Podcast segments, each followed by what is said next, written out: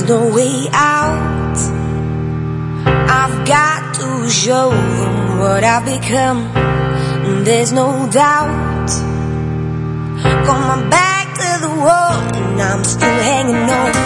There's no way out.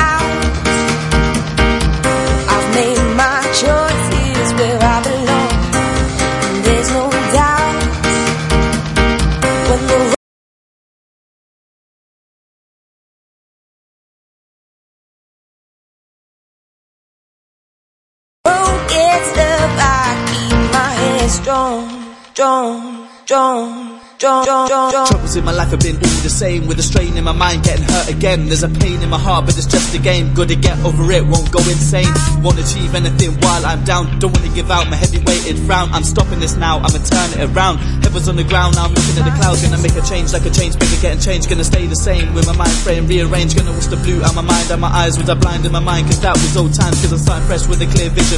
You can even spell my name in optimism. Subtract the M's, and I and the P. And then what you're left with is me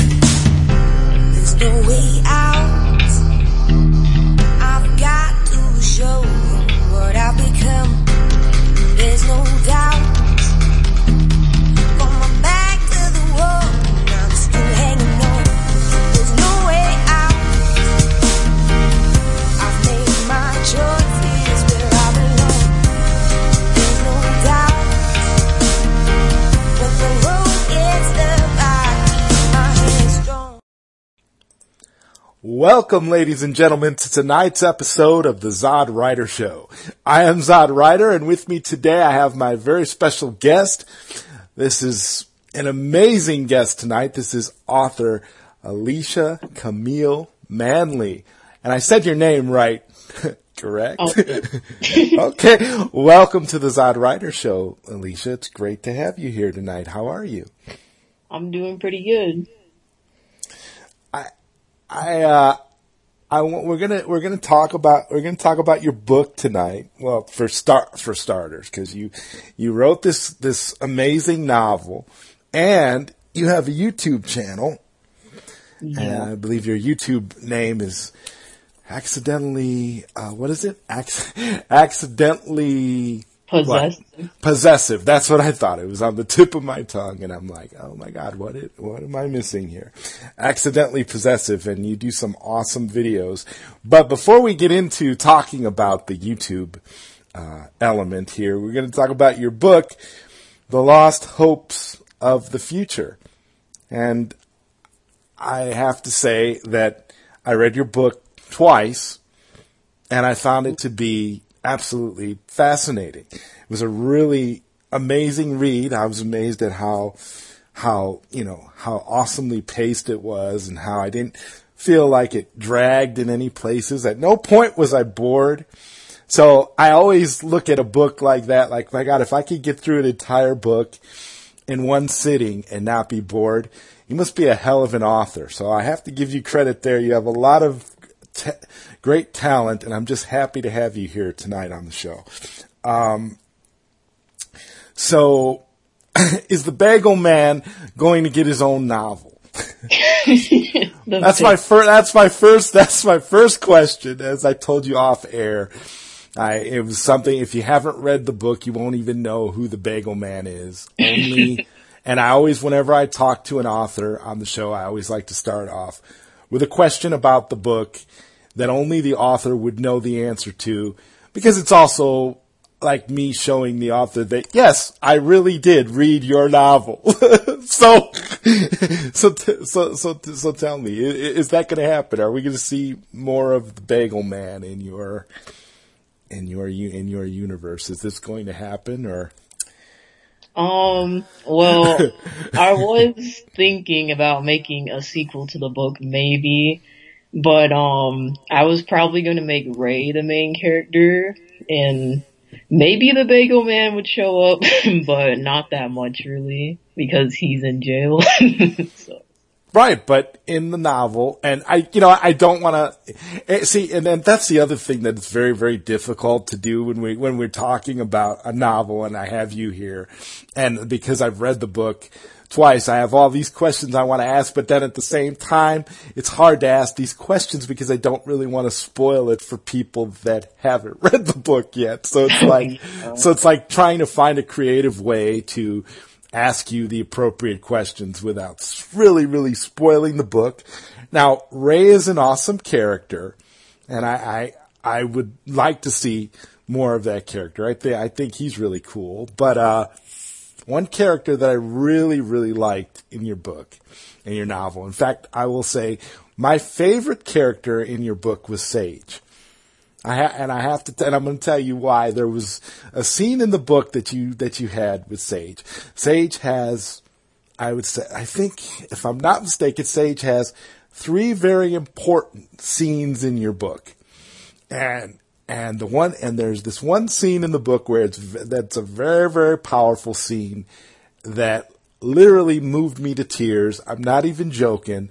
I thought the way that you wrote it was was beautiful and the scene was just amazing and I think you know what scene I'm talking about without me getting into too much detail there but I have to say that you know I really I really loved that character so you know so thank you for having that character in the book that was it was to me, that was the most impactful of all of the of all of the various you know events that happened in in the book uh, per se. Um, so I was looking at various things throughout the novel, and you had where you had a lot of um, references and things to various things that took place. And you, you talked about, you, you did, you sprinkled in some, you know, a few like 80s references here and there. You mentioned different movies and stuff. You know, in particular, you talk a lot about later on, you talk about, you know, Final Destination. Mm-hmm. And the, because your book does have kind of a final destination kind of vibe to it. So I want I want to ask you what were some of your some of your influences that weren't like completely obvious from reading the book that you didn't like mention by name. What were some of the things that totally totally, you know, in you know, influenced you for you know, for coming up with this story? Well, I'm not really too sure about like certain things, but like I remember when I was thinking of when I wanted to write the book, I was like, hmm, I really want to write it about something related to time travel kind of, but not like too much. Just maybe reference it a little bit. And so that one scene that happened in like the beach or whatever. Yeah, and, yeah. And, yeah. And that's Yeah, about the- it really. the the beach scene really, I, I- you know, and that that scene to me, I think was the only scene in, in the book where it, it actually felt it really felt like that, and I, I like the fact that that scene was that scene was so powerful and had such a such a strong um, resonance throughout the rest of the book. But I wasn't, but see, I have to say, I was, I, at one point I thought the first time I read it, I'm like, was it really time travel or was it a hallucination? And that was something that I, you know, so that was something that I kind of struggled with. And that was, that was another question that I was going to ask you. I'm like, well, if it was, because if it was time travel, then that means that, that there are other realities that could have existed, you know, within this, within this this story that you were trying to tell but i didn't really feel like you were going there because you weren't really focusing on other realities so much as as that one particular scene. But then the entire concept with the videotape could have just as easily been time travel throughout the entire book if you wanted it to be. So so was it was it time travel or was it a hallucination? Mm, I would say time travel, I guess.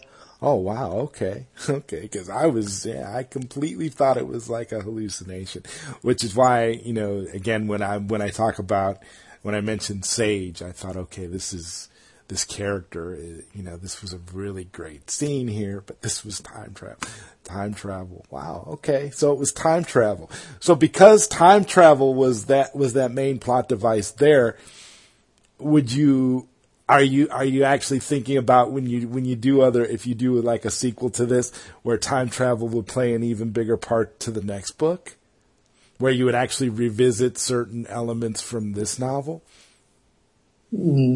That's actually a good idea. I wasn't really thinking about that when I was like thinking of what the next book could be about, but that could probably be in it, honestly. Yeah, all the all the characters, the, all the characters that were not who are no longer that were not around by the end of this particular novel could return in some capacity if time travel is involved in the next book. So I was really. Uh, so what was it that ma- that made you want to become an author? Have you always wanted to write a write a novel? Is that something you've always aspired to, or is it something you just decided you were going to do? I, am always curious about about wh- where that comes from. Yeah, um, I would always like write these kind of like mini stories and like share them with my friends all the time. Okay. And yeah, and then one day I was like, maybe I should just like write a whole book and just go off of that and that's what happened. I just like went and started looking up ways on like how to make a book because I had no idea, you know. Well, do you do you read a lot? Are you uh are you a fan of novels and are you Uh, well, not really. I don't really read that much, honestly. Oh wow!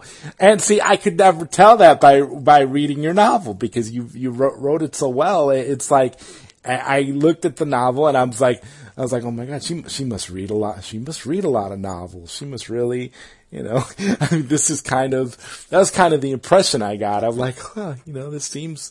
But then at the same time too, it it was like I said, it f- flowed together so well, and there were so many there were so many interesting twists and turns and there's definitely a lot of stuff in your book that is I I guess I would say unexpected at least in terms of the way that you know um, certain things turned out. Um, so I, I I I have to say like was there a was there a specific inspiration for the bagel man? He was my second favorite character.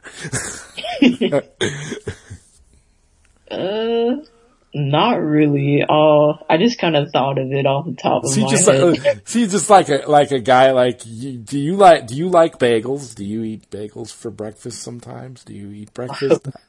Barely. yeah, I don't. I don't. I don't eat breakfast, so a lot of times I, I uh, that's another um, thought that I have. Like, you know, I don't eat breakfast, and so people. And I, I thought about the bagel man. I'm like, I'm like, I wonder if if she had a she had an argument or something with a with a bagel man didn't like the bagel man so now she's it's like if somebody makes the milkman like the villain in the story and it's like well gee or the mailman you know like you know you know there's something something uncool going on with this mailman obviously but um I was reading your novel thinking to myself your main character Tristan could have just as easily been a could have just as easily been female. And that's just something that I something that I felt reading the book, like he could have just as easily been a girl, but I, I had wondered about that. Uh, was there any particular reason why you decided to make Tristan uh, Tristan a dude? Like, and not that it, not that it really matters. I just was wondering because I felt like he could have just as easily been female. Like it would have just been, the story would have worked either way, like in terms of the character and everything. I, I thought, but that was just, that was just me off the top of my head. So it might be a strange question. I don't know. yeah, I mean, yeah, it could have worked either way, honestly. But I don't know. I just make guys main characters like half the time, and I don't know. Yeah, yeah. I mean, he, uh, yeah, he, he, he was interesting and a lot of the, a lot of the stuff that he, you know, a lot of the stuff that he was, um, going through throughout the book. He seemed like he was really, uh, really trying, really trying to find himself. So I do, I do look at your story as, as a coming of age story and a person trying to just trying to find out who he is ultimately, and then by the end of the book, he has a really, really strong and obvious idea of who he is. So I was happy with that. I was happy that by the end of the book, it seemed like, at least in regards to Tristan, he knew he knew who he was pretty much at the end of the book, which is mm-hmm. good because it's never cool to be sitting there questioning who you are all the time.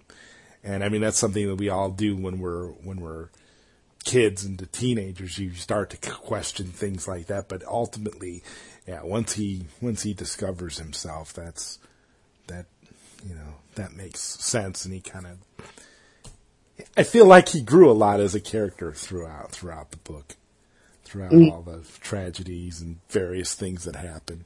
You know, without giving any spoilers away. I mean, yeah. Have that now? Have you gotten a lot of? Have you gotten a lot of feedback on your book from your book from like from family and friends and stuff? Have you had like? Have you heard you know a lot of positive um, a lot of positive feedback generally? Yeah, for the most part, like, I know a lot of people bought the book, but most of them didn't read it all the way through. But for the few people that did read it, they gave me a lot of positive feedback and stuff. Well, like I read your, I, I, is that your dad who wrote a review on Amazon? oh yeah.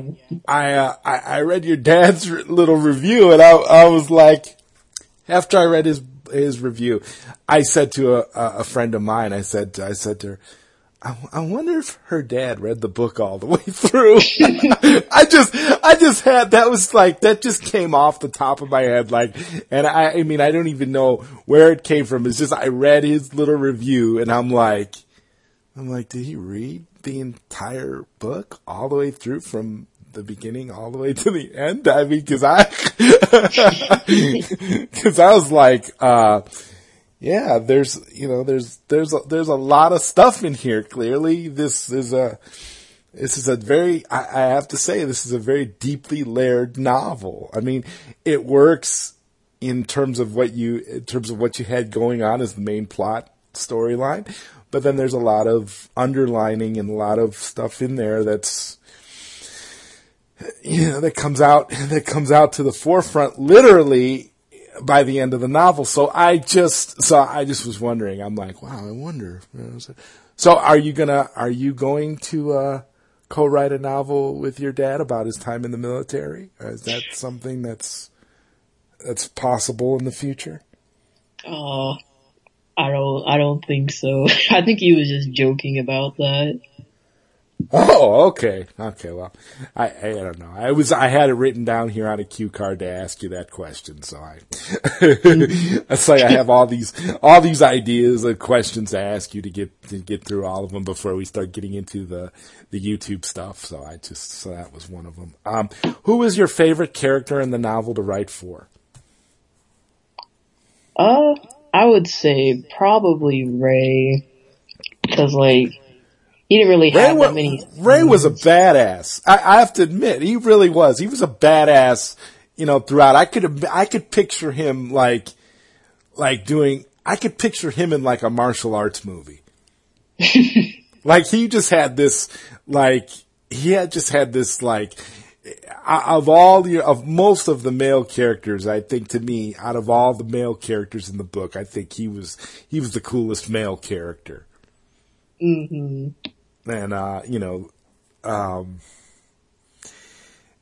I, I, I just, I mean, did you now? Did you did you when you were writing about when you when you said when you said Ray with Ray being your favorite, like, did you have any like stuff that you wanted to uh, include that wasn't in the book with that character that you just was unable to use because it didn't fit with the rest of the narrative or was because I was thinking that there was going to be more stuff with Ray and the Bagel Man and um and uh the other dude uh, Justin. Mm-hmm. I, thought I, thought there was going to be more stuff between them. Like I, I, for some reason, I thought he was going to end up like totally destroying them at some point. Like all, like all Rambo style. He was just gonna just like go completely Rambo on them at some point and it was gonna be, you know, but that, and I kind of felt like, you know, you kind of alluded to some stuff like that maybe happening, but that, but you didn't have, but it just wasn't, it, you wanted, you know, to, you wanted to get further through with the book, and so so that did so that didn't actually happen. It didn't get played out that way, but I kind of pictured it. Have you given any thought to the kinds of the kind of stuff that you would do? You would do with this if they if somebody came to you and said, it's like a movie studio came to you and said, okay, we want to take your book and we want to make it into a movie. Have you thought of have you thought about that? Like what kinds of things that you would that you would want to be included in the movie and what kind of things you'd be willing to not have included in the movie from the book. Like are there things you would do differently or for a movie or would it be and and and, and also to add to that have you thought about in terms of like like casting who you could see playing some of your characters oh, I wish it would be made into a movie. I really do. But I don't think I would really change anything that's in the book for the movie. And for casting, I have, I haven't really thought about it too much. Not really.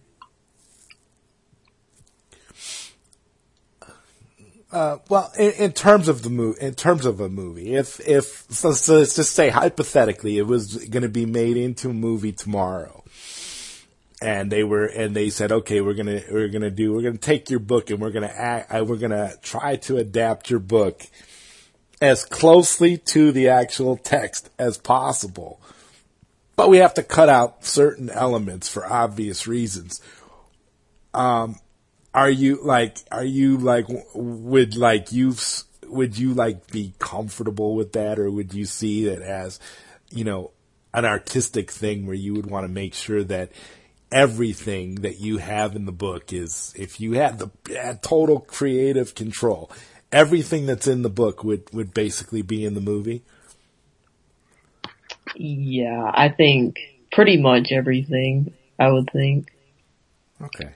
Okay. Uh, yeah, that, I mean, that sounds fair enough. Yeah, I guess if, you know, anybody, if they had creative control, you know, it could do a movie like, it could do a movie based on their book, complete, you know, completely, with whatever, however they wanted to do it. Um, the location of the book, it takes place, uh, mainly in, in Florida. Are you originally from Florida? Uh, no, I'm from Fayetteville, North Carolina, but yeah, I've been to Florida, I think maybe three times though.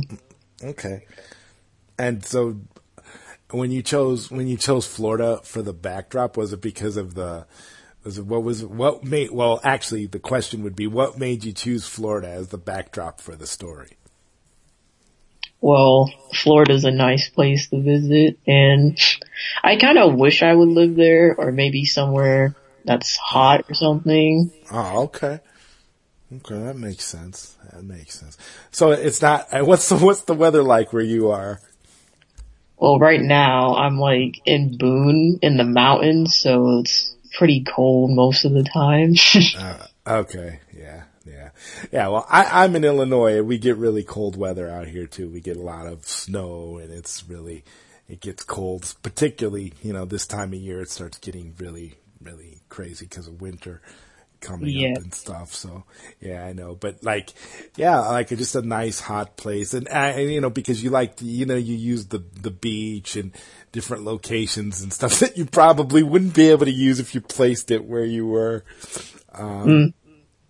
Yeah, but uh, what what for you was the was the best part about writing your book?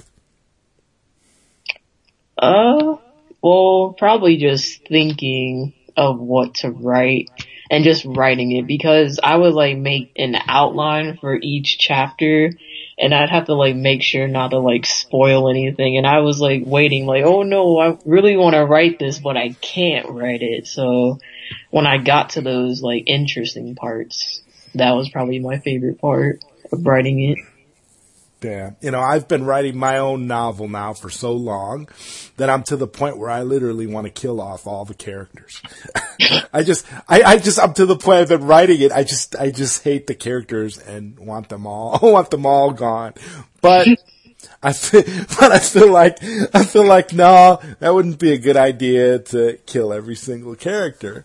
But, you know, as, if you're a good, if you're a good writer, you can creatively, you know, kill off some of the characters. So, so, uh, I, I think I, I want to say like when you, when you came up with the idea of the, what was your inspiration for the whole impetus of the story with, with the videotape? And do you, do, and do, does your family actually own, still own a VCR? Well, now that I try to think about it, like I've been trying to think of it for a while of like how I got the idea to write about the v- VHS player and everything, but I honestly can't think of it. but I don't, I'm pretty sure we have one laying around somewhere, but I have not seen it in a very long time. Okay, well that I just was was curious about the whole VA the VHS thing because I know like if you the the whole idea of of him you know receiving the tape on the doorstep and all that I, I thought to myself like like would he even know what that what that was? Like if he were to get it now nowadays like a kid nowadays were to were to get a videotape on their doorstep and see it like what is this they'd have to google they'd have to google it and look it up to see what what it even is. Um, for it to have any impact whatsoever. But um yeah i i um I thought about some other little thoughts I had too when I was preparing to interview you for the show was uh, when when you when you finally finished your finished writing it and everything. How long did it take you to did you did you have to go in and, and do any rewrites or anything or was everything pretty much the way you wanted it to be? I mean, I know, you know, there's, you know, you have an editor, there's a whole editing process, but do you, but did you make any major changes to any of the characters or any of the story beats, uh, prior to actually publishing the novel? Uh, well, it was mostly just spelling errors that I went back and changed. I think there may have been one scene I changed, but I don't really remember what it was. It was so long ago, but pretty much everything was how it is in the book when I wrote it. I'm pretty sure. Okay, well that's awesome. It sounds like your create your creativity and your ideas were, were translated pretty much exactly the way you wanted them to. And I think that that's a wonderful thing. I mean, you know, you, you talk to a lot of people who who are writing and talk about how they, you know, how they struggled to get what they wanted. They had to make change after change after change to finally get it right. And it's just nice to hear that, you know, it, it went so, it sounds like it went extremely well for you, and that that's great. It's like I said, you came out with a you came out with a wonderfully well written book, and really good story, and I just I just hope that it you know, I just I, I just hope that it's doing that it's doing well for you right now. Would you say say that the book is doing well for you? Are you happy with the book now overall, being that you wrote it a while ago and now you've you've had some time to digest it and everything? I mean, how what are your feelings about it right now? Oh yeah, I love the book. I love it a lot. It's really good.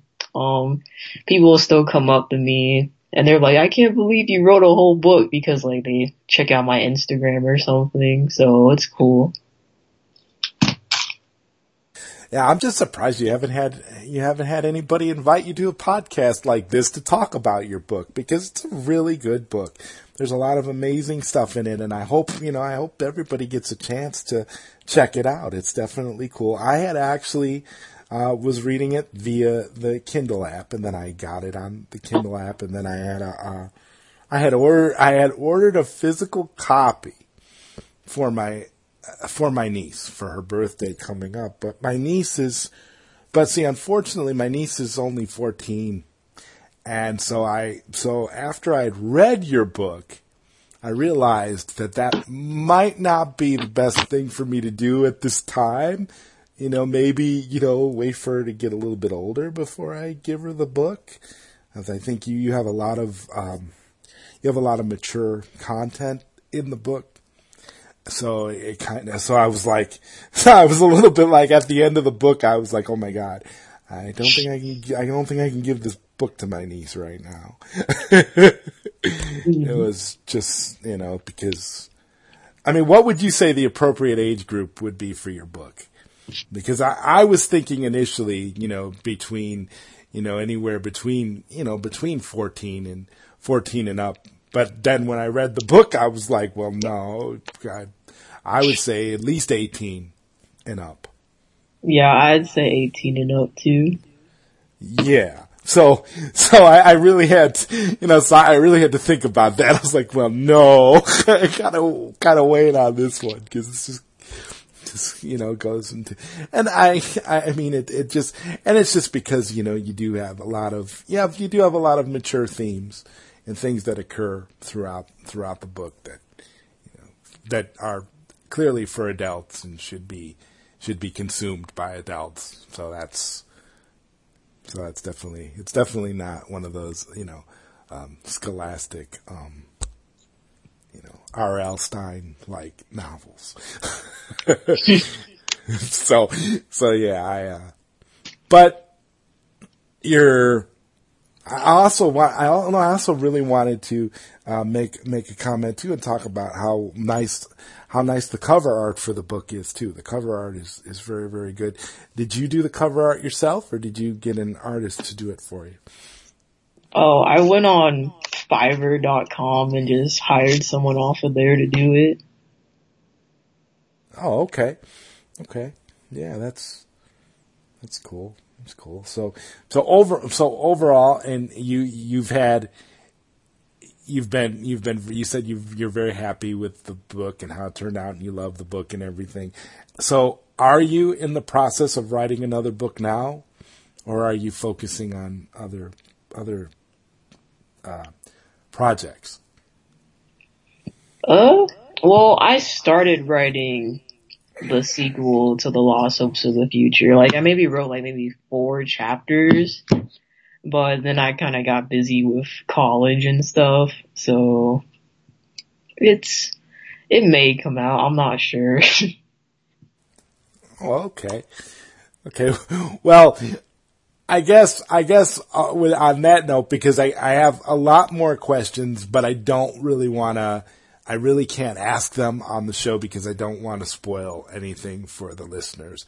Because there's questions that are plot related and character related that I had written down here that I, I was thinking I would ask. But I definitely want everybody that's at least listening to this show to go ahead and, and check out your book. Everybody should really give it a read. Um, and it's, you know, it's, it's really entertaining and it's a very easy read too. You could, you could actually read it. The first time I read it, I actually read it in one sitting. In fact, I was talking to you on Skype that, that one, the night that we, that we talked about for you first, about you coming onto the show and you were, I was reading it while I was talking to you. I had started reading it and I think I was like, seven percent done with it or something at the time. And then I just, I just stayed up and read it all the way through and it, it just was, it just flowed very well. Like I said, there, there's nothing in the book that's, that's boring. At no point is the book slow. It, it has a very nice pace to it. So I think anybody that wants to read it can read it in, can really read it in one sitting if they, if they have the time, you know, because it does go by awfully quickly. So mm. I, so I'm, I, uh, yeah, so so I don't know. I don't know. I'm still excited about the book, but like I said, there's a lot of questions that are plot related that I really can't ask on air because you'll, you know, it'll spoil it for people. So, um, um, is there anything else, you know, special that you can tell us that's unique to you about the creative process for the lost hopes of the future? Mm. Well, it took about a year to write it all and it was, it was pretty, I don't know, and I had to like outline each chapter, know what I was gonna do for each chapter, and then finding a book cover artist, and she did a really good job, and I, there may be a hardback coming out, I'm not really sure, I was talking to this one artist, and they were gonna do it, but I haven't really heard from them in a while, so I'm not really sure about it, but it probably will come out one day soon. Oh wow, that's awesome! A hardcover version. Mm-hmm. that's what I was looking when I was on Amazon. I'm like, I'm like, is there a hardcover version for this yet? I'm like, okay, well that's cool. Yeah, it's nice to know that there might be, that there will eventually could be one. It'd be really great. Like a, you know, and then eh, is the book? Have you have you put put the book in any libraries yet? Uh, I did not. I was trying to do it earlier this year, but I just ran out of time, I think, cause it's like a lot of stuff you have to fill out and had to start school and everything.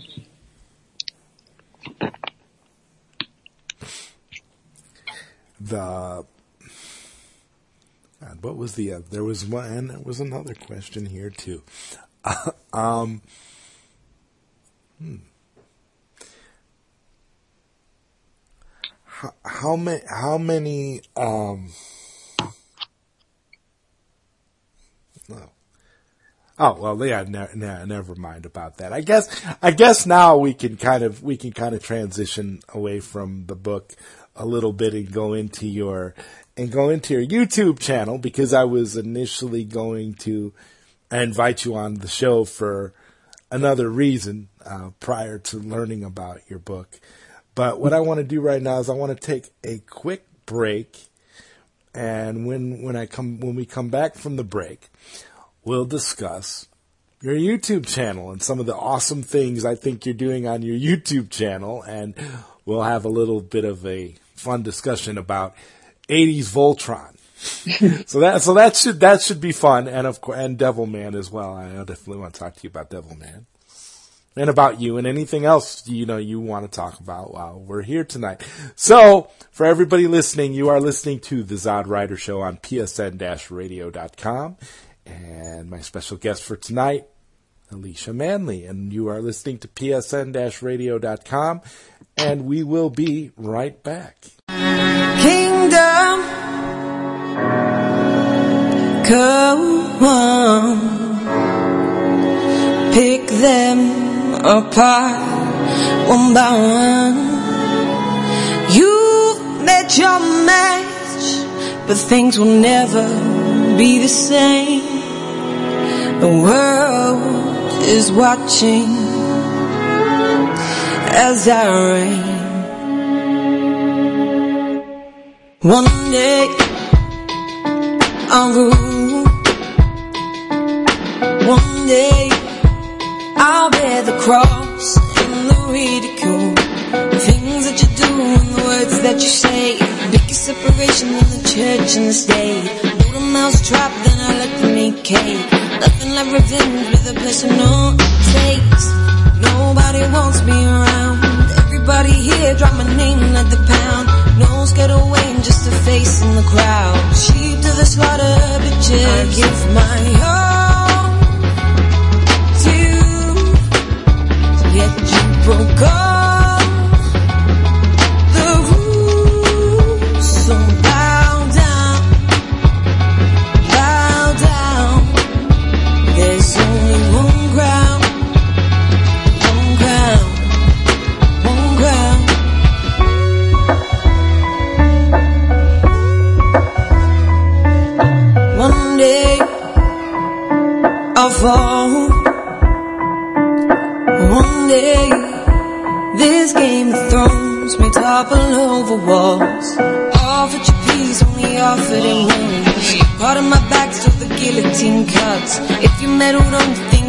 is a dust.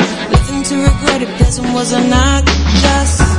Nobody wants me around. Everybody here, drop my name, let the pound. No one's get away, I'm just a face in the crowd. Sheep to the slaughter, bitches. I give my all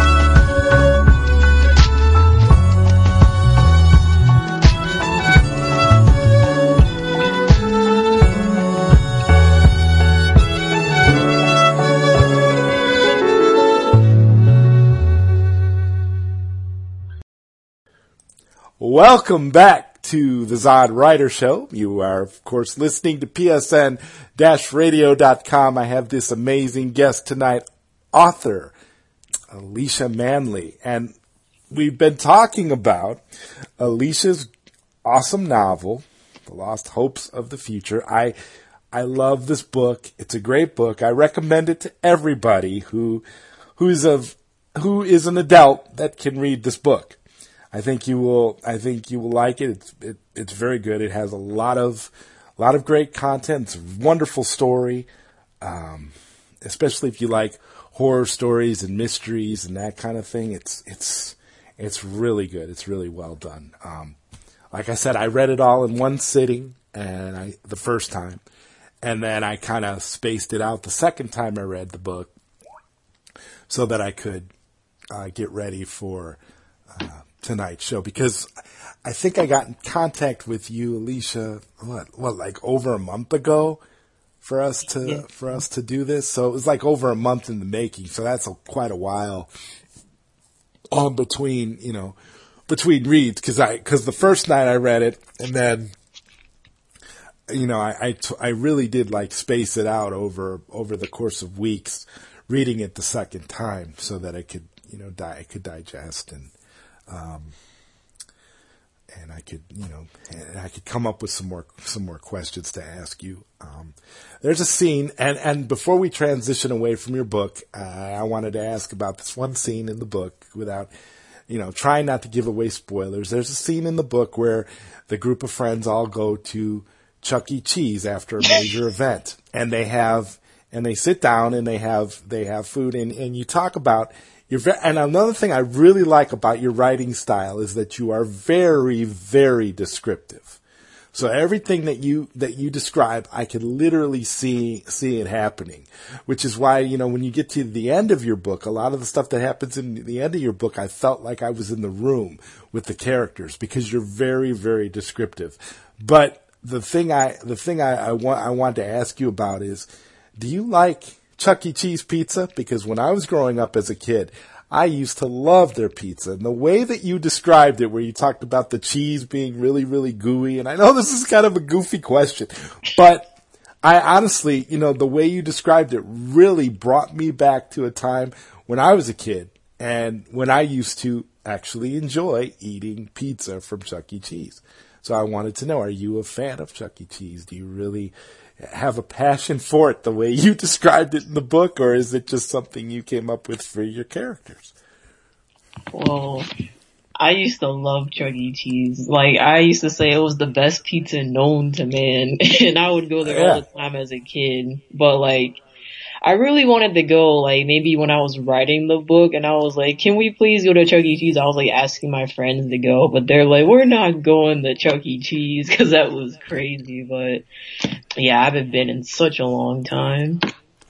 Yeah, I've been curious to see if their, if their pizza is still good because they're still around but mm-hmm. I, I just haven't, I haven't gone since I was a kid. So, but this brought me back. I could imagine, cause it, and if, for anybody out there listening, if you've ever ate at Chuck E. Cheese as a kid, you'll know what, what's being talked about here with the way that the cheese is all a certain type of gooiness and it's a certain, has a certain type of taste. It's a very distinctive taste and a very distinctive texture to the pizza that you don't get from anywhere else, no matter where you go. I've never had a pizza that tasted quite like it before.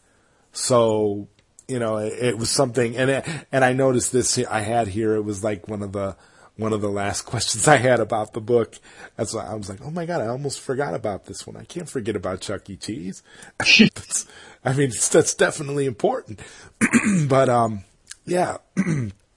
I also thought that the you know, the, the placing of that particular scene was kind was great because it it kind of broke broke things up a little bit because you just had a you just had something major happen in the story, and then that was and then at the time that that happened, that really kind of put things, you know, kind of even things out a little bit. So another thing that's really positive about the pacing of the book is that you never you never get to a point where you're saying, oh my God, this is going on for like way too long. And then here we are here now.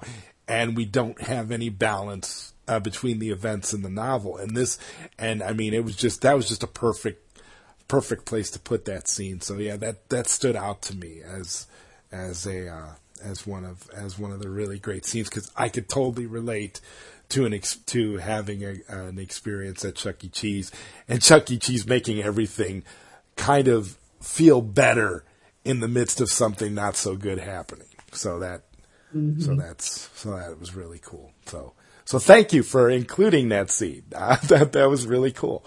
Um, but now I want to transition a little away from your novel a little bit now and, and talk a little bit about your YouTube channel. Accidentally possessive. Can you tell myself and the listeners a little bit about your YouTube channel?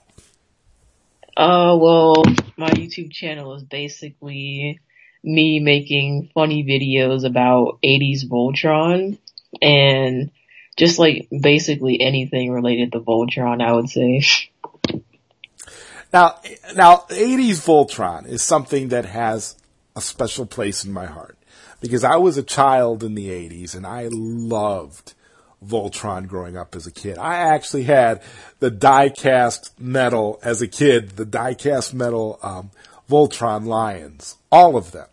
I remember collecting collecting them as a kid and having to go to the toy store and get and get you know each you know you'd save up a little money each month as a kid. You you earn a little money doing different things and you'd go and you buy or you'd have a birthday and you'd get one. But each lion, it was like it was like a special event every time I would get a lion because it would take a lot to get that lion. It would either be a birthday or it would be money or it would be like a Christmas gift or something. So it took a while. It took it took a couple of years for me to you know, acquire all of the lions for Voltron. And so I grew up a major, like, Voltron fan, and I'm still a huge Voltron fan to this day.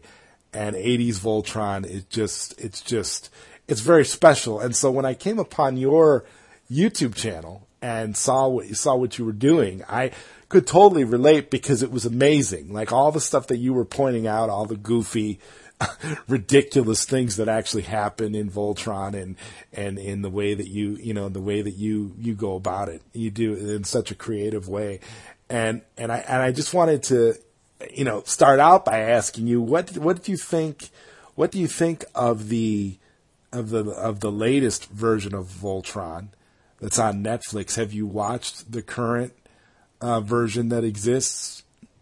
Oh yeah, so the way I found out about 80s Voltron was one of my friends, he was messaging me telling me to watch the current Voltron and I googled it and I was like, isn't this like a remake or something? And he didn't know. so, um, I had to go and look it up. But yeah, I watched the new one. It was really good until like the last season, but yeah.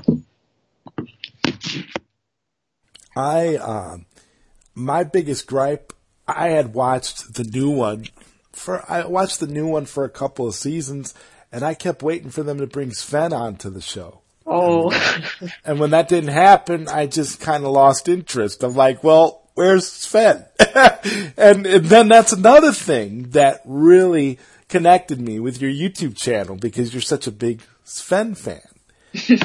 and I, I just, I just was like, oh my god, this is this is so awesome. I'm like, I'm going to make sure that we just, that we discuss 80s Voltron because it's just it's just amazing how your how your channel just totally caters to it and it's like you and you can clearly tell that you enjoy it quite a bit and and you do point out all the stupid stuff and and you do it in such a creative way. I, I want to know when you what is it about 80s Voltron that you love the most?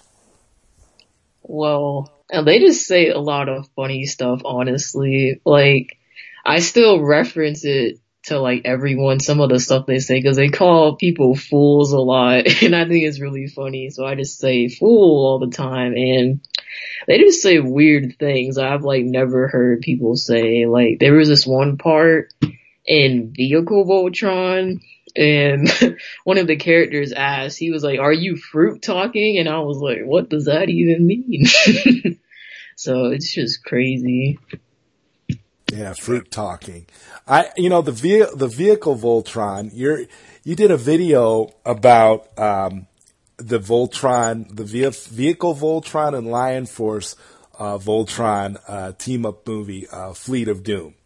Mm-hmm. And I thought that was absolutely hilarious because Fleet of Doom for me, even as a kid, felt like a cheap, felt like a cheap thing for them to do because they a lot of times when they did Fleet of Doom, they in Fleet of Doom, you could tell that a lot of the footage, especially now, you could tell that a lot of the footage that they did was where if you know anything about Voltron, you know that they basically did it in like a Robotech style, where they basically took stuff from cartoons that are completely unrelated to each other, and they just kind of, you know, combined them for various scenes and various plot elements that they wanted to tell in the story.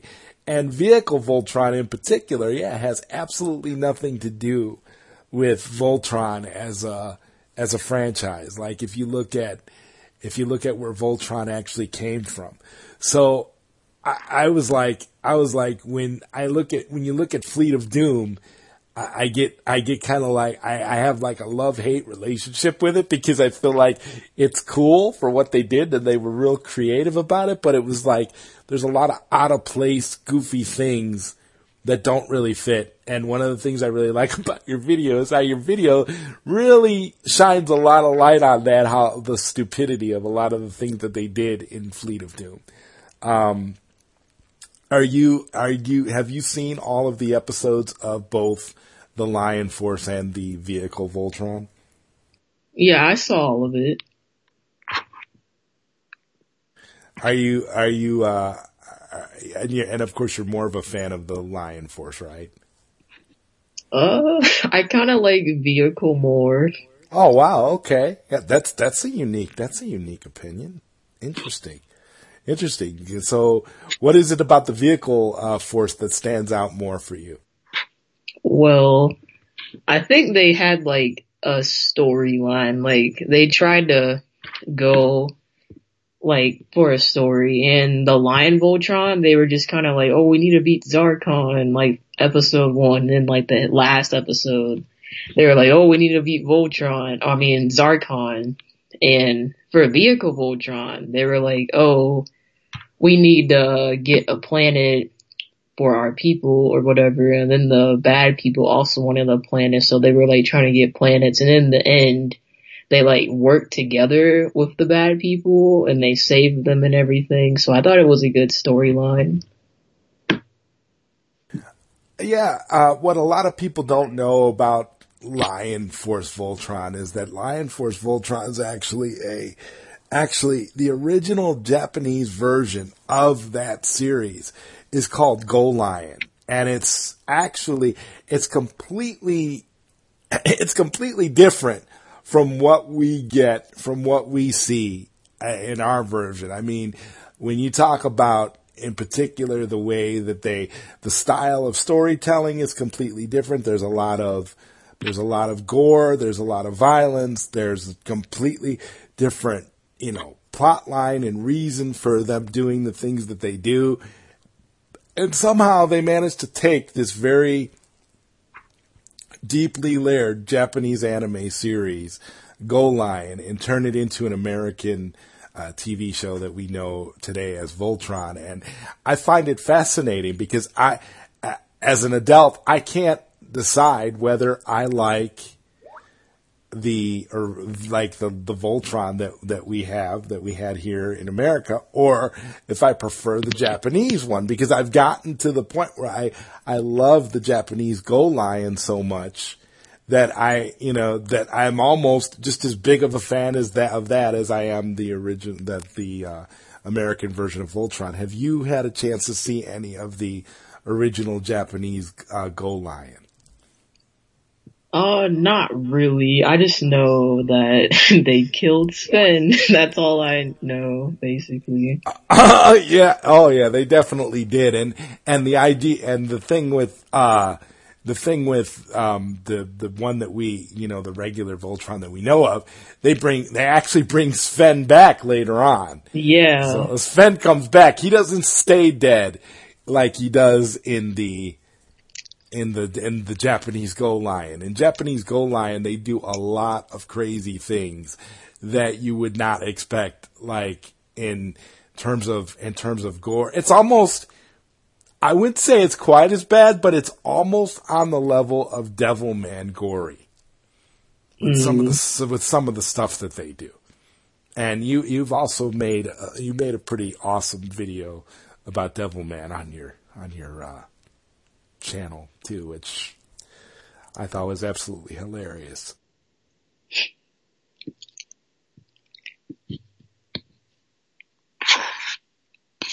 So, so are you going to continue making Voltron videos? Yeah, I just don't really know exactly what I'm going to make videos on because I'm kind of running out of content. Like I'll finish making the um, but what is that? The motion comics, and after that, I'm not really too sure. Yeah, the motion comics are absolutely amazing.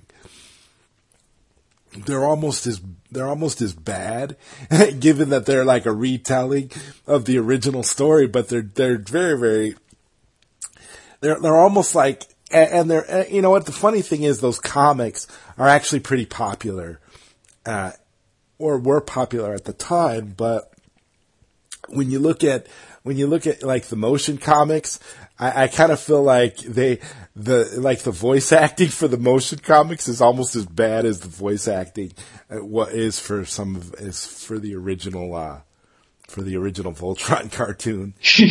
and, you know, as evidenced, as evidenced by your, by your video too, like a lot of your reactions to some of the stuff that happens, um, is pretty, is pretty, uh, is pretty much a good indication of where, of where they're going. And I, I swear it was so funny because you, you kept saying they're going to kill Sven again. like you were just wait, you were just waiting for Sven to die in the motion comics. And it's like they're keeping, they're keeping us in suspense. Like we know they're going to kill Sven again, but it didn't happen. Mm-hmm. And during that motion comic, but it sure looked like it was going to. So, I mean, I, I if I if I was yeah, I, I, would have been betting if it was the first time I had seen that, I would have been betting too that they were going to kill Sven off because it sure looked that way. But I kind of feel like maybe they just went off and did went off in a different direction just to subvert expectations.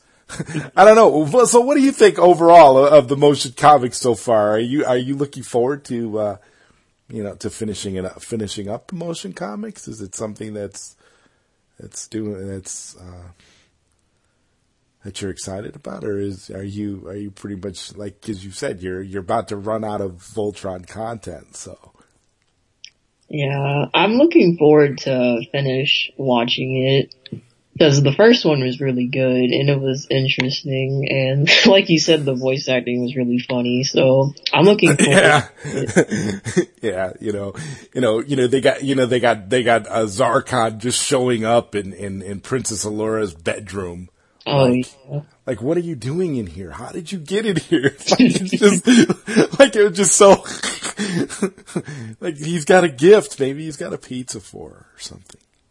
Yeah, I don't know. I, I don't know. I, I, um, there's been rumors for so, for like about a decade now that they were going to make a live action, uh, Voltron movie. And allegedly the script that they were planning on using for Voltron was going to be based off of those, those comics that they, you know, that they put out. And if they actually were to use the, scripts with some tweaks that they had for the comics. I, I think you, I think you could have some pretty good movies if they were to do like a series or like a trilogy. Mm-hmm. At this point, um, are you since you and now so we I can kind of you know kind of gonna gear in a little bit with your book here, because so, then you said about um, you know with time travel and you you know there are some time travel elements in your book are have you thought about maybe writing a uh, writing a science fiction a science fiction novel yourself? Have you Kelly had any ideas uh, like that? You know, being you know like a fan of Voltron and all that. Have you thought of anything along those lines? Something in space? uh, not really. I don't think so. did you have to do? Did you have to do a lot of research uh, for for your book? Like, re, did you spend a lot of time researching uh, different, you know, different uh, different type of things related to that to that genre? Mm, well, the thing I mostly looked up was how a VHS tape worked. oh, okay, all right, okay, cool, cool. Because I, I had there was uh, let's see the the uh, yeah, the VHS tape. The VHS tape, the antiquated piece of technology. There are no, cause there are no VHS tapes in Voltron. but, um, but yeah, we have, so we have, um, so you're focusing, and so now you've been focusing on something else on your YouTube channel that I'm not really all that familiar with. Um, is it like a, is it like a video game that you've been focusing on lately? Um, some oh. sort of video game or computer game or something? Yeah, um, so there's this web comic called Homestuck and it came out in like, I think 2009. Okay. And it went off in 2016, I think, but the maker of it, he's just been like making video games related to it and I'm just playing Pester Quest, the video game that just came out and yeah. Okay, yeah, so that's what that is, Pester Quest. So Pester Quest is based off of comic books, but it's a video, but now it's a video game.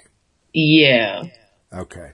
Okay. Yeah. That I wasn't, that, now that I wasn't familiar with. I was familiar with all the classic anime and little stuff that you had on your YouTube channel. Um, cause I was totally stalking your YouTube channel prior to the show to get everything, you know, to, you know, get everything ready to ask you questions and stuff. But then when I, uh, you know, but when I came across the Pester Quest stuff, I really wasn't familiar. Like I think I watched like the first Pester Quest video you did and was still trying to understand. And I'm sure, pretty sure a simple Google search would have, you know, um, sufficed at that point. But I was trying to, I was trying to grasp it and trying to figure it all out based off of uh, your your videos. So, um, so so what is your all-time favorite anime? Because you're obviously an anime fan. Oh yeah. My favorite anime I would have to say is Death Note. Wow. That that is beautiful. that's like a great that's like a great thing to say because that because Death Note is in my top 5 of all time as well. Um do you how did you feel about the Netflix movie version of Death Note? Oh no, that was terrible. yes, it was. It was almost as bad as the Voltron motion comics, if not worse. I mean, it was, yeah, it was absolutely horrible. And I mean, it's what's even more horrible is that they're actually planning on doing a sequel. Oh yeah. Yeah, I, I'm, so, um, yeah, Death Note. Death Note is in my top five as well. Um, do you have you read have you read the have you read the full manga for Death Note? Uh, no. Uh, you you need to. As a fan of the as a fan of the anime, you definitely need to read the read the manga. It's a li- it's a little bit different. It's slightly there's some differences in the in the fi- in the final arcs, particularly um, when you co- when it comes down to the final showdown between uh, Light and L. Mm. So you do you do you now do you read manga or? Uh, not really. Okay. Okay. Yeah, so, so I mean, I was wrong on both counts because I had you as when you from reading your book, I'm like, oh, she must she must read a lot of books, and you pointed out you don't really like to read all that much, and then Yeah. about and then the manga thing too. You don't really read manga either. Um, are you now? Do you read? Do you read comic books or do you? Uh, no. Okay. Okay. Cool. Cool. We, have you ever got? Have you ever gone to Comic Con? Uh, no, I wish I could go, but I haven't had the chance yet. Okay. Yeah.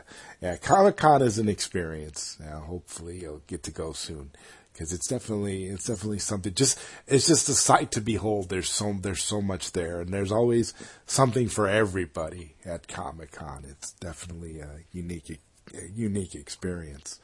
Um, uh, and wow, I'm, uh,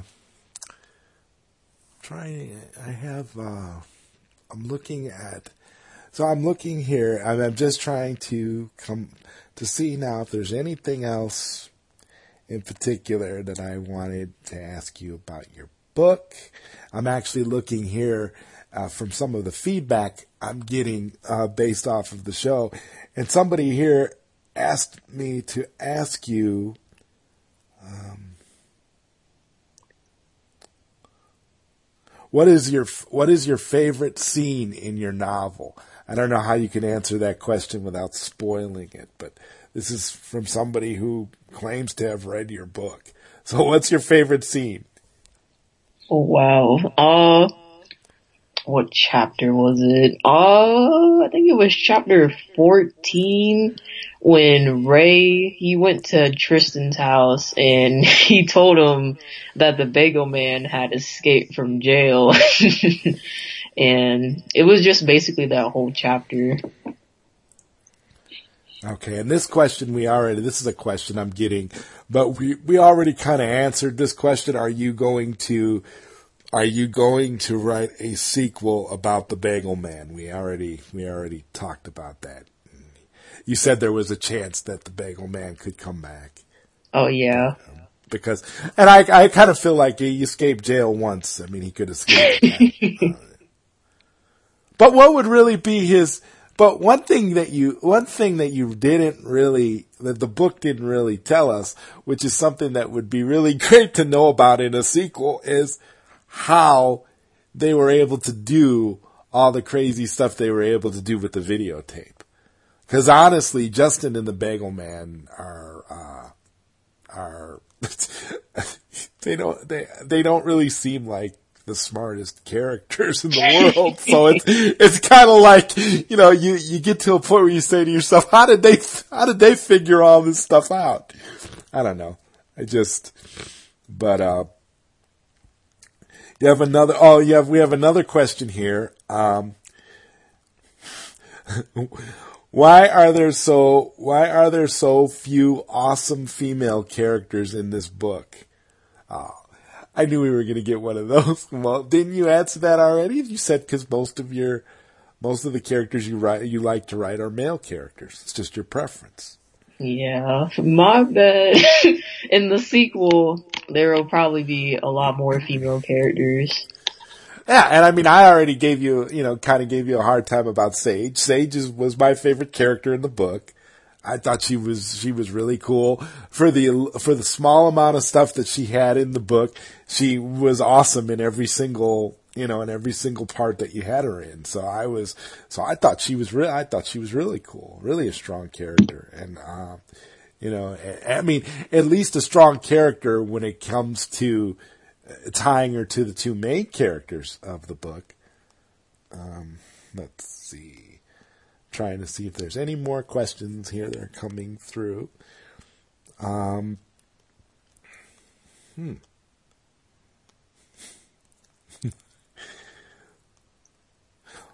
What what ha- what happened to Tristan's mother? Well, you'll have to read the book to find out. oh yeah. What happened to Tristan's mother? Okay, this sounds like somebody who just started reading. I don't know what happened to Tristan's mother. Um,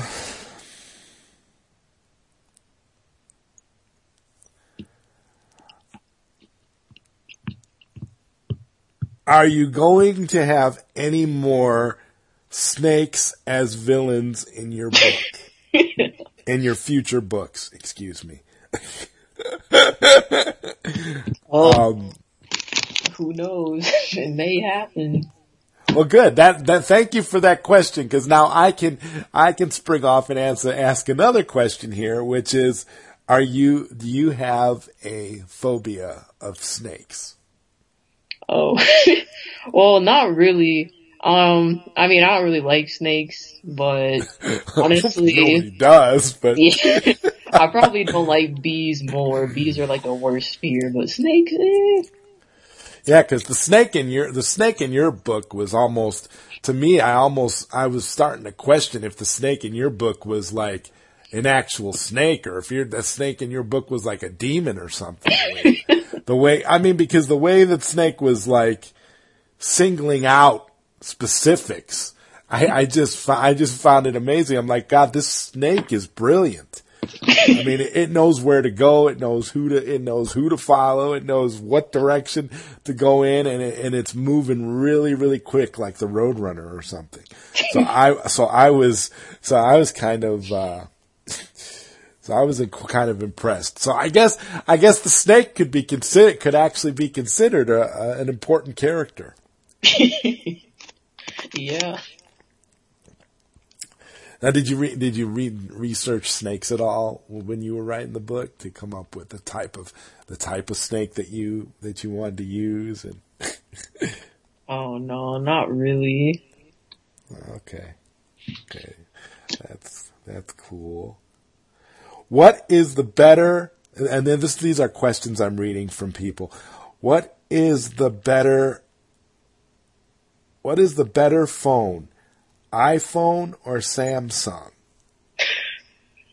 Oh, was that mentioned in the book? I don't even remember. Um, well, Actually, actually, yeah, it was. Your a couple of your characters were arguing um, the merits of Samsung over iPhone. Yeah. Um, I would say Samsung is better. Yeah, I have to say Samsung as well because I have a Samsung. So, Yeah. but I know the question was meant for you. But I think that that's funny. Uh, let's see what else. Um,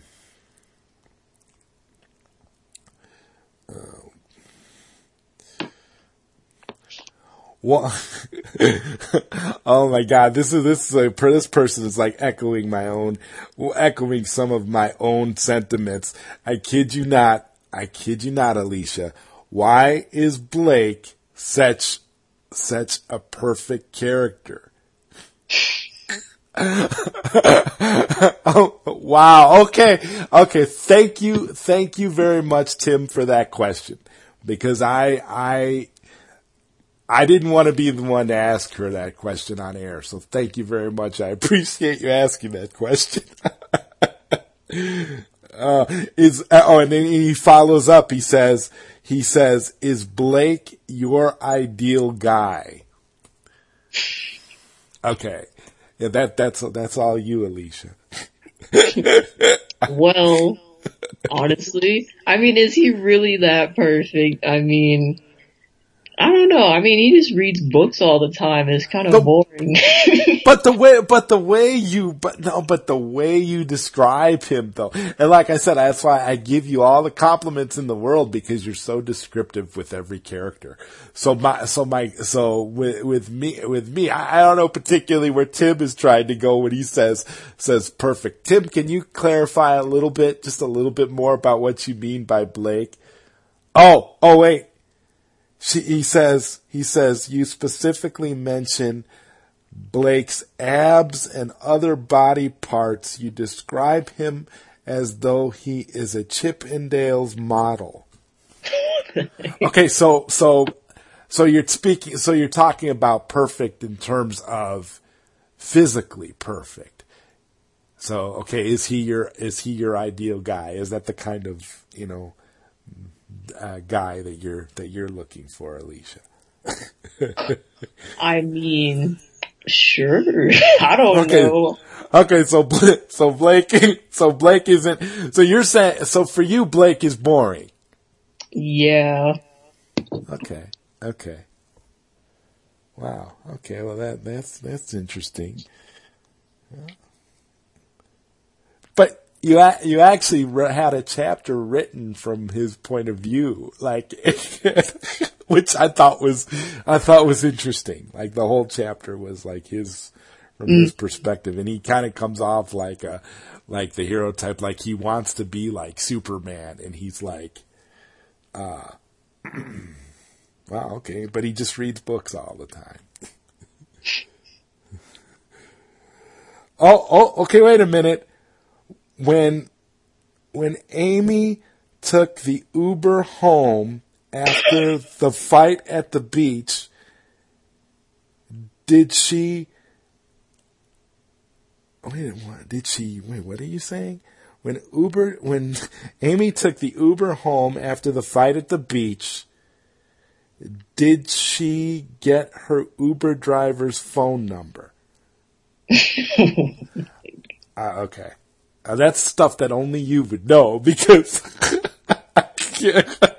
that's that's like is that like a deleted scene or something? Because I, I don't I don't I don't know. I don't know. I mean, I don't think she would have gotten it. She seemed pretty mad after she left, so she probably just wanted to get home. Okay, yeah. Thanks, Tim, for that question. Uh, I think uh, Amy. Yeah, I mean, I mean, really, if it was if it was revenge that she wanted to get on Blake, pretty much the only thing I think she could have done if she really wanted to get get back at Blake is maybe you know start hitting on Tristan. I think that's really the only thing that would have worked at that point because because Blake uh, clearly didn't care. I don't know. Um, Okay, okay. Now here's another Blake question. Does Blake look like does Blake look like Superman with blonde hair? Well, Blake Oh doesn't God. have blonde hair. He has black hair, so Ah, yeah, there you go. So he was wrong. He was totally wrong. Okay. Okay, Tim, you're batting a thousand here on your questions. okay, let's let's see what let's see what else do we have. Do we have do we have any more questions for Alicia about the book? I kind of really like I really like this. I, I really like this audience participation. Um,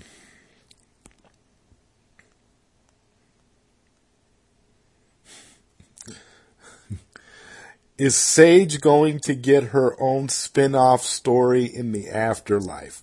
Way to go! Good job. Good job with spoilers there, Jim. Okay. Okay. I'm I'm sorry about that, Alicia, but that's the question. Is Sage going to get her own spin-off in the after- afterlife? that is a wild question, but I do not think so. I see because now now it's like I'm I'm getting ideas. You know what I'm getting an idea of like a Devil Man type spin-off where she's in this afterlife like hell trying to fight her way trying to fight her way back to trying to fight her way back to her brother Blake so they can compete for Tristan. What do you think? Crazy. that would be crazy. That would be crazy. Uh, uh, here's a here's another here's another question from Tim. The que- the question the question is Does Blake wait no not Blake does does Trist does Tristan's father seek mental help after some of the things that he did in the book? uh, I do not believe so. And you know, thank you, Tim, for not for not spoiling anything with that question. I guess. I mean, I think I know what he's what he's talking about, Yeah. Uh, but that's kind of an odd. Yeah, that's kind of an odd question to ask. What I like about this audience participation is these people seem to be asking questions about stuff that happens to the characters post your novel, which is interesting because this is stuff that only you would know. Yeah. Um,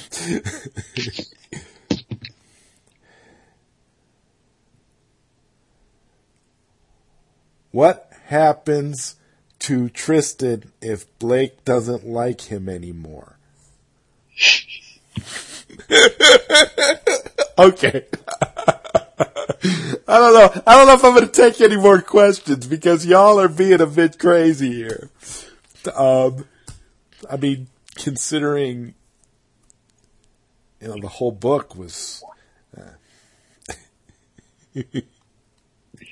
Yeah, I don't think anything would happen. He'd just be very sad. but like, since, you know, the curse is gone, you know, so he's fine. right, right. Technically, would they even? Would it doesn't even matter? The whole idea was. Oh, here's a good question from Tim. Would you consider this novel to be more of a love story than a horror story? It depends how you look at it. I mean, it could go either way, honestly. But for me, it's like kind of in the middle.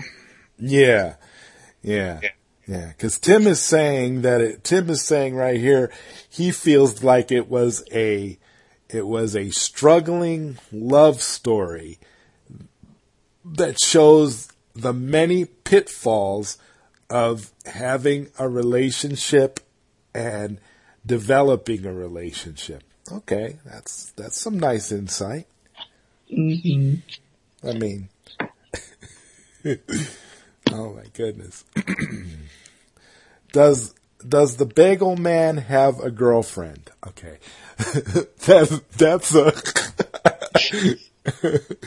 um, does, yeah. Does the bagel man have a girlfriend? Alicia? Mm, I do not think so. How long is the are the Bagel Man and Justin going to be? Oh well, wait a minute. Now that's kind of a spoiler. I don't know. Should we? Can we? Can we ask that question? He's asking about Bagel Man and Ju- and Justin. How long they're going to? How long they're going to be? Um,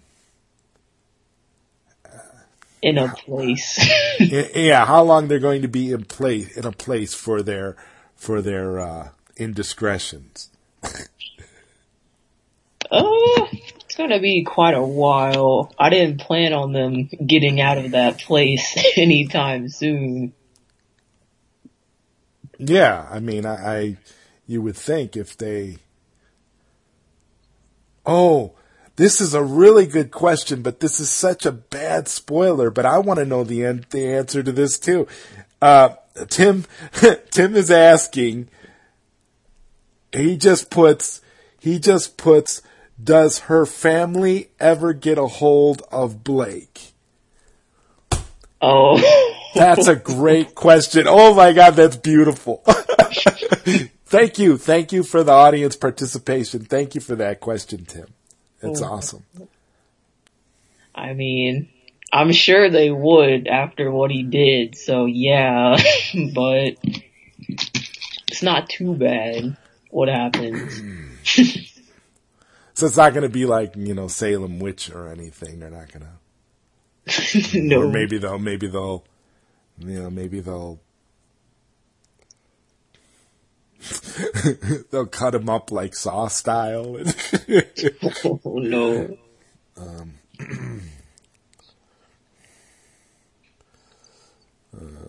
let's see.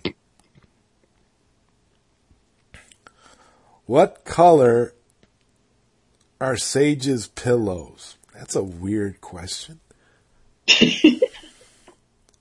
Um, I would probably say they were purple.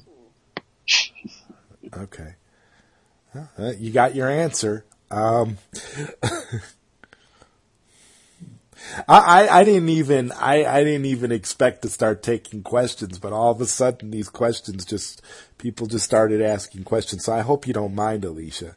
Oh, it's really cool. I, I, was- I was kind of running out running out of questions, and it's like now people are kind of you know springboarding, you know, causing me to ask more stuff too, because this these are some good questions.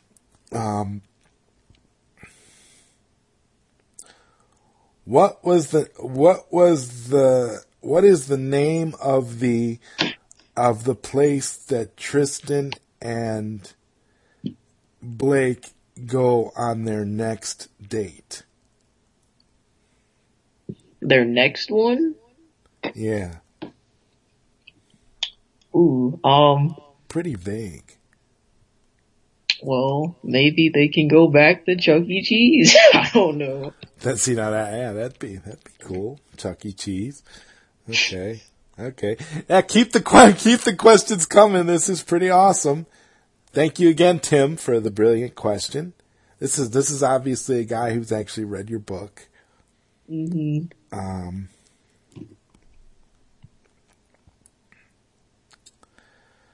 how off how often are Blake and Tristan going to see each other? And in a future novel, do you plan to have them getting married? Well, I was gonna make the next story where they go to college and they were gonna be roommates, so they would see each other like all the time. And for the second question, more than likely yes.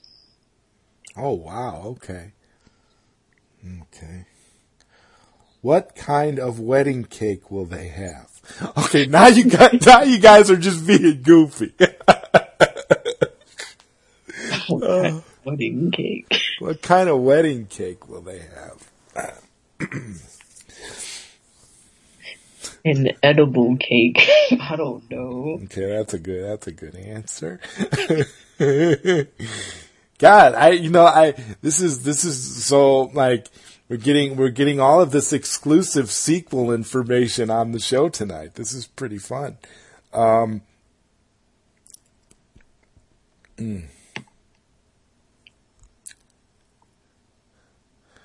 Will Tristan's father ever remarry?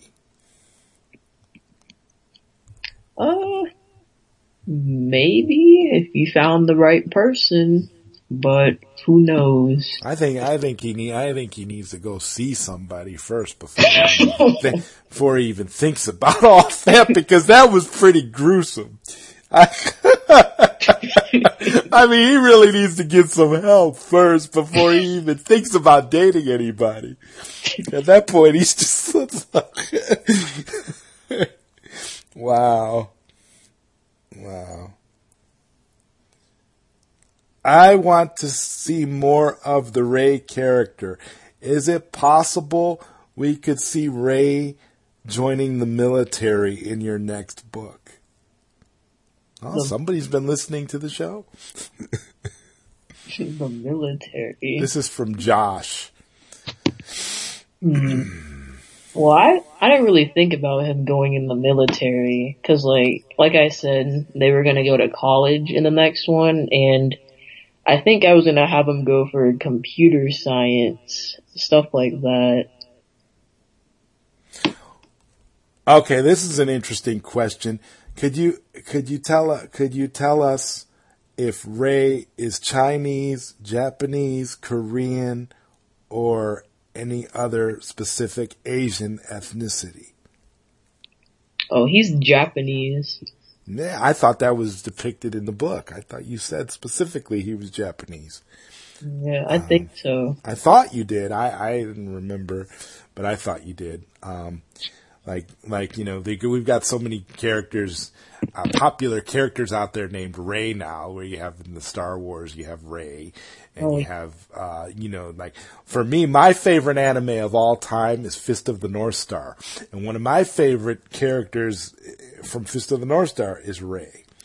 You know, this really badass martial artist that, that I kind of think about, you know, when I think about your Ray, I think of your Ray doing all kinds of crazy stuff. Um, oh, here's a here's a good question. Do Blake or do Blake and Tristan have any allergies? And if so, it, do you think it would be possible if Ray had a no Ray no if Tristan had a if Tristan had a peanut allergy and and kissed Blake would one of them end up in the hospital uh, these are just these are just some really bizarre like life questions that are being asked here now about these characters how, how, I mean, I'm half expecting somebody now to ask a question just outright, like, how well do you know these characters? Have you hung out with them? Did you actually go, did you actually go to Chuck E. Cheese with your characters when you wrote this book? And so now I'm going to ask a question. Are any of these characters that you wrote about in your book, Alicia, based on any friends that you actually have in real life? Oh, no, not at all. Oh wow. Okay. Wow, that that's that's interesting. Um, no, no, nothing like personality traits or anything. Uh, not really, no. Okay, uh, let's see.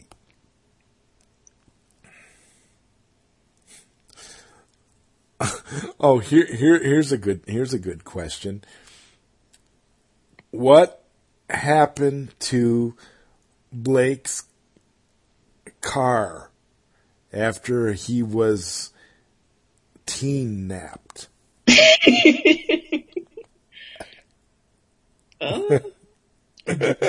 Hard. Blake's car, like you were, you know what? You were very specific in the book when you mentioned specific types of vehicles and stuff. Like you mentioned someone drove a Prius and somebody drove something else. Like you were specific and you really, you went into details about the cars. So I don't really blame this question. I think this question, this question is valid. What happened to his car? You know, cause he was the one driving everybody around pretty much, right? At first until Yeah. Ray got his driver's license. I'm pretty sure that when he was teen napped, the people who teen napped him took his car. I'm pretty sure that's what happened.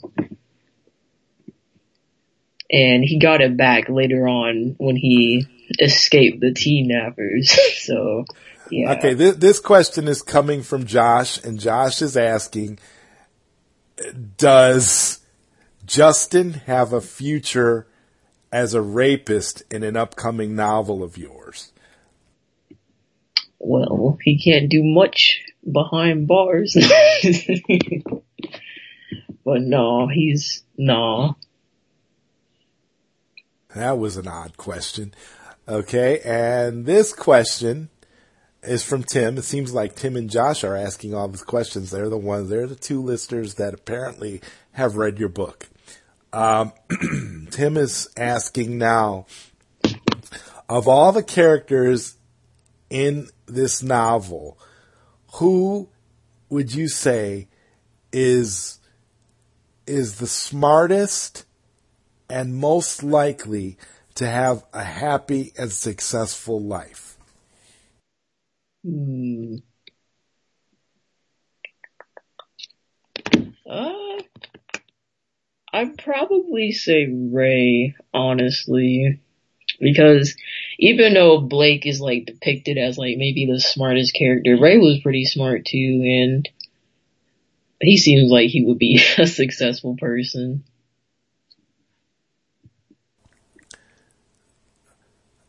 Does Ray have any sisters? Uh, he is an only child. Is there a chance that we could see Sage returning from the dead in a Kill Bill sucker punch style storyline? No, that's not good. that was now that was pretty funny. No. I mean, cause, cause Sage, cause Sage doesn't really do a whole lot of like crazy stuff. Sage is just kind of like another, like another damsel in distress kind of character, but I like that character a lot specifically because of, you know, the scenes that you had her depicted in and her importance to both, you know, Blake and Tristan. You know, the level of you know the level of devastation I thought was was was fantastic with the way you know with the way you wrote it. Okay, okay. This question, this question is from Josh. What color was the vehicle, the Uber vehicle that Amy left the beach in? the color of the Uber vehicle. That's weird. Let's just say it's red. Okay. okay, it's red. Okay, and now now he's following up. Okay, you just said you just said it was red. What type of car was it? Uh, I don't know, a Tesla? okay, cool. okay, wow, this is yeah, ladies and gentlemen, this is Q and A with Alicia Manley on her book. Lost Hopes of the Future.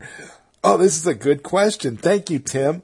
How did you come up with the title for your novel? What is the significance of Lost Hopes of the Future? Mm.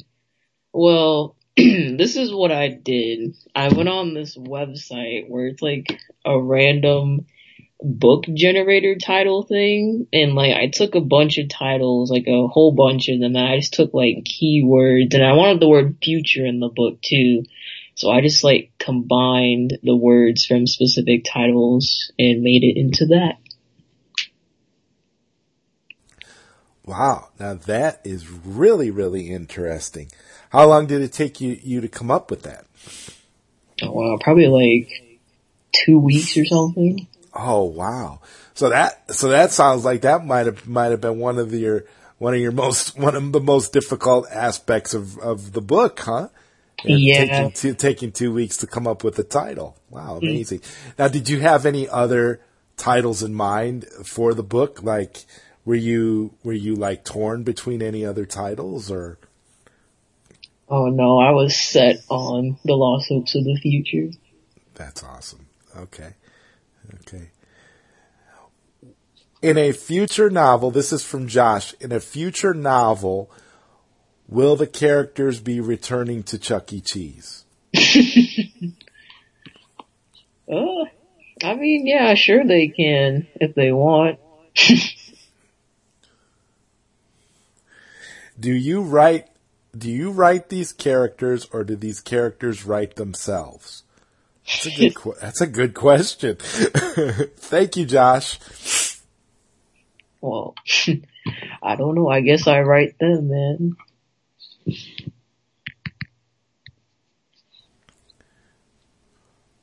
How long did it take you to come up with the personality traits for each individual character? What were some of the things that you, some of the things that you researched in order to be able to decide what the main motivations were going to be for specific characters, namely Ray and Blake? Well, it took me a long time trying to figure out personality traits and I had them all like written down for like what their personality was and what interests they had and everything.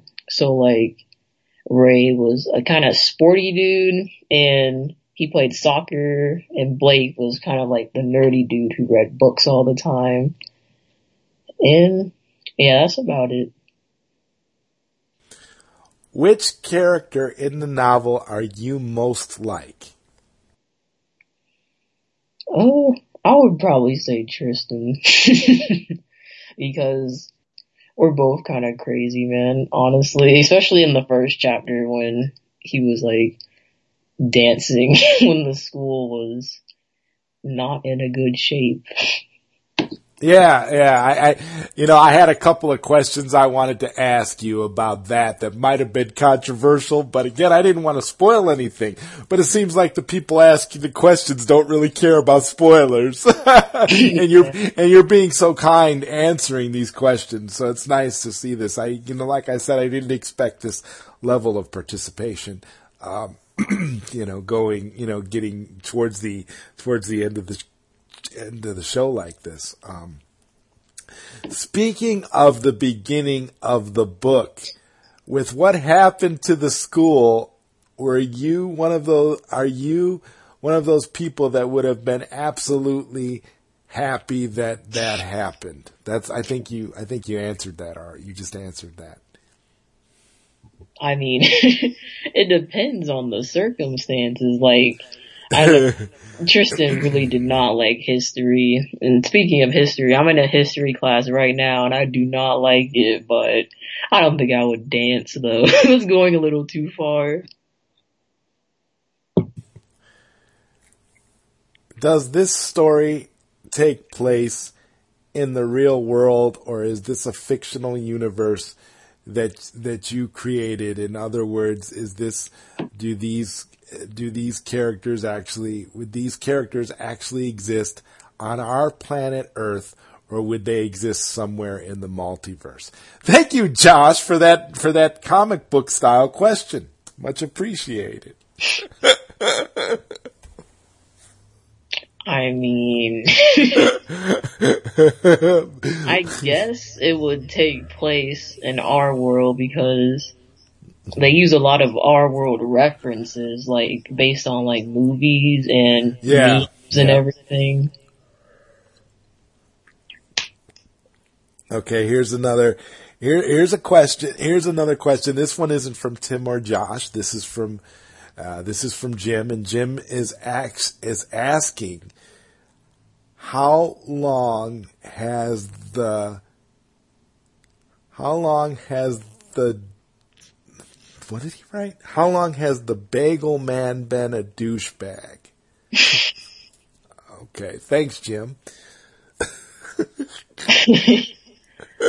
Uh, I guess ever since he was told he had to go and mess with the main characters. is the bagel man from another time. No, he's from their time. Are there any characters in in the novel who are actually secretly from the future? That'd be crazy, but no, no, they're not. Yeah, that was a good question. That's almost like adding another layer to the book. Like, talk about, talk about like some crazy, like, like meta type stuff. Like, wow, really?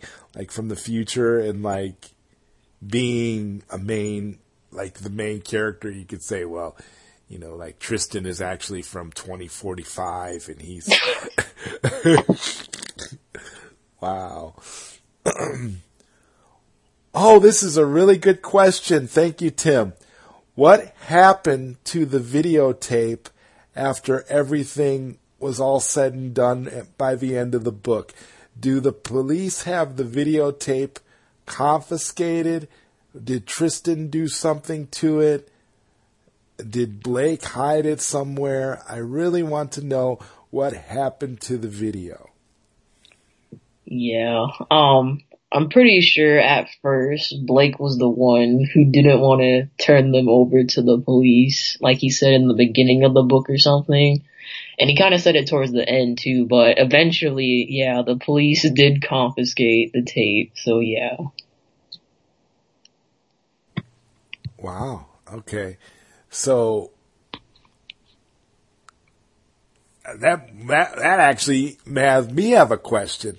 Now, if the because the tape obviously has like some supernatural qualities. So if like the police were to watch the tape, would they see something different on the tape than what is, you know, than what the characters originally saw? Because now things would be things would be different, right? Because those murders, whatever, or murders or whatever crazy events happen, would they see something you know, different on the tape now if they watched it, or would they would there even be anything on the tape? Mm. I mean, I don't really think they see too much of a difference. They just probably have a better reason to keep the Bagel Man and Justin where they are, honestly. Okay, here's a, here's a good question. Here is a, a really, really great question who would be the better person for Tristan if Justin didn't turn out to be what he turned out to be? Would there actually be a possibility of a love triangle between between Justin, Tristan, and Blake? Oh wow. I mean, if you want to look at it that way, I guess it could have happened, honestly. That'd be pretty interesting. And so if this was like a like a set a soap opera instead of a instead of a novel, I could see that I could see maybe something like that happening.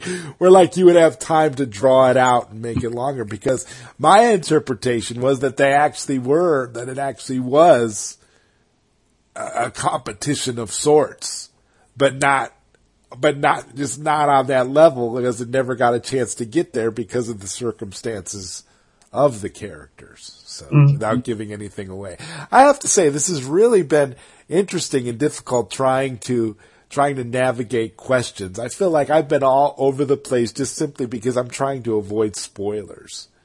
I mean, I'm not really this, you know, this sporadic and cut off when it comes to like asking questions related to a topic like this. But this is a book that I'm just hoping that everybody who's listening that hasn't had a chance to read gets a chance to read it. And I don't really want to spoil it by asking too many questions like this. But our, but our audience participation members today are doing a wonderful job asking questions about the fates of the characters after the book because this is really, you know, some good stuff and I, you know, that I wasn't expecting. So thank you very much for being so, um, gracious with your, and so open with the, uh, you know, with answering questions about these characters on this level.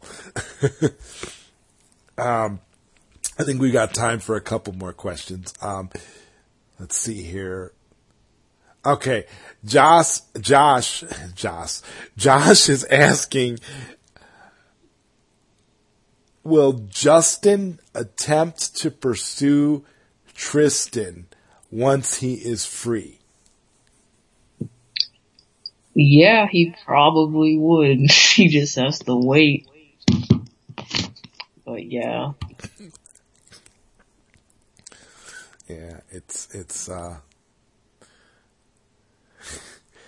Okay, and I, and this will be the last question uh, that we'll that we'll take from the audience for particip- participation. Uh, so make the la- make the last question a good one if you're going to ask a question. Um, okay, here we go. Okay, I, yeah, I guess I'll read this one. Why did Tristan's mother want to go to the beach to see about Tristan and his dad didn't go with his mother? Was the did the fa- were the father and the mother having marital problems at that time? Excellent question. Thank you.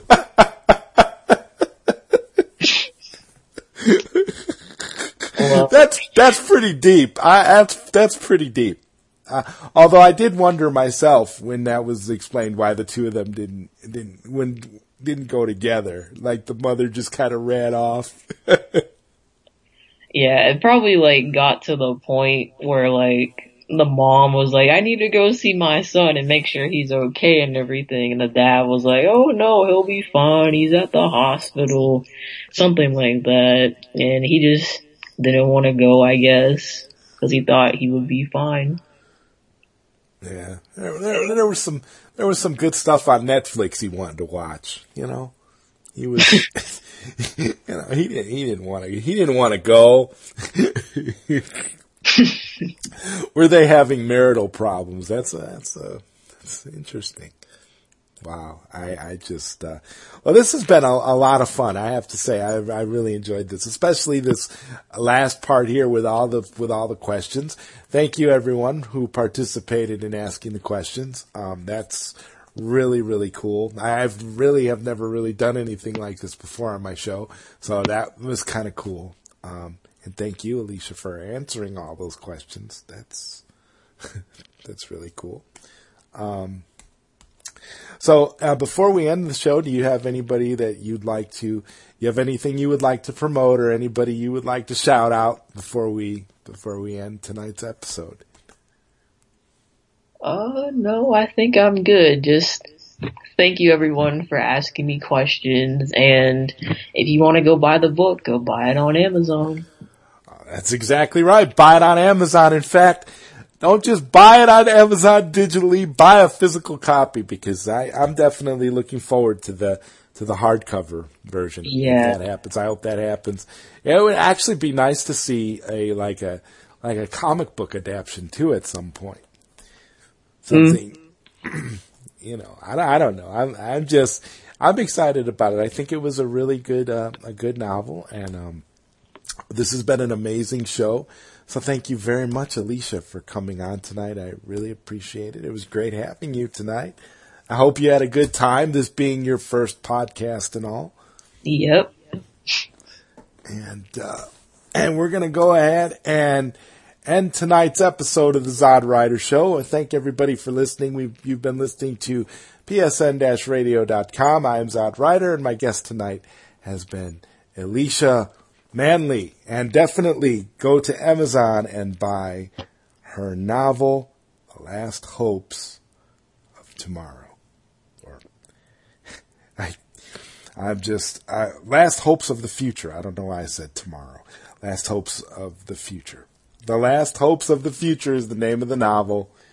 Oh, I was thinking about tomorrow for some reason. Uh, okay. well, thank you everyone for listening, and we will be back next week on the Zod Rider Show.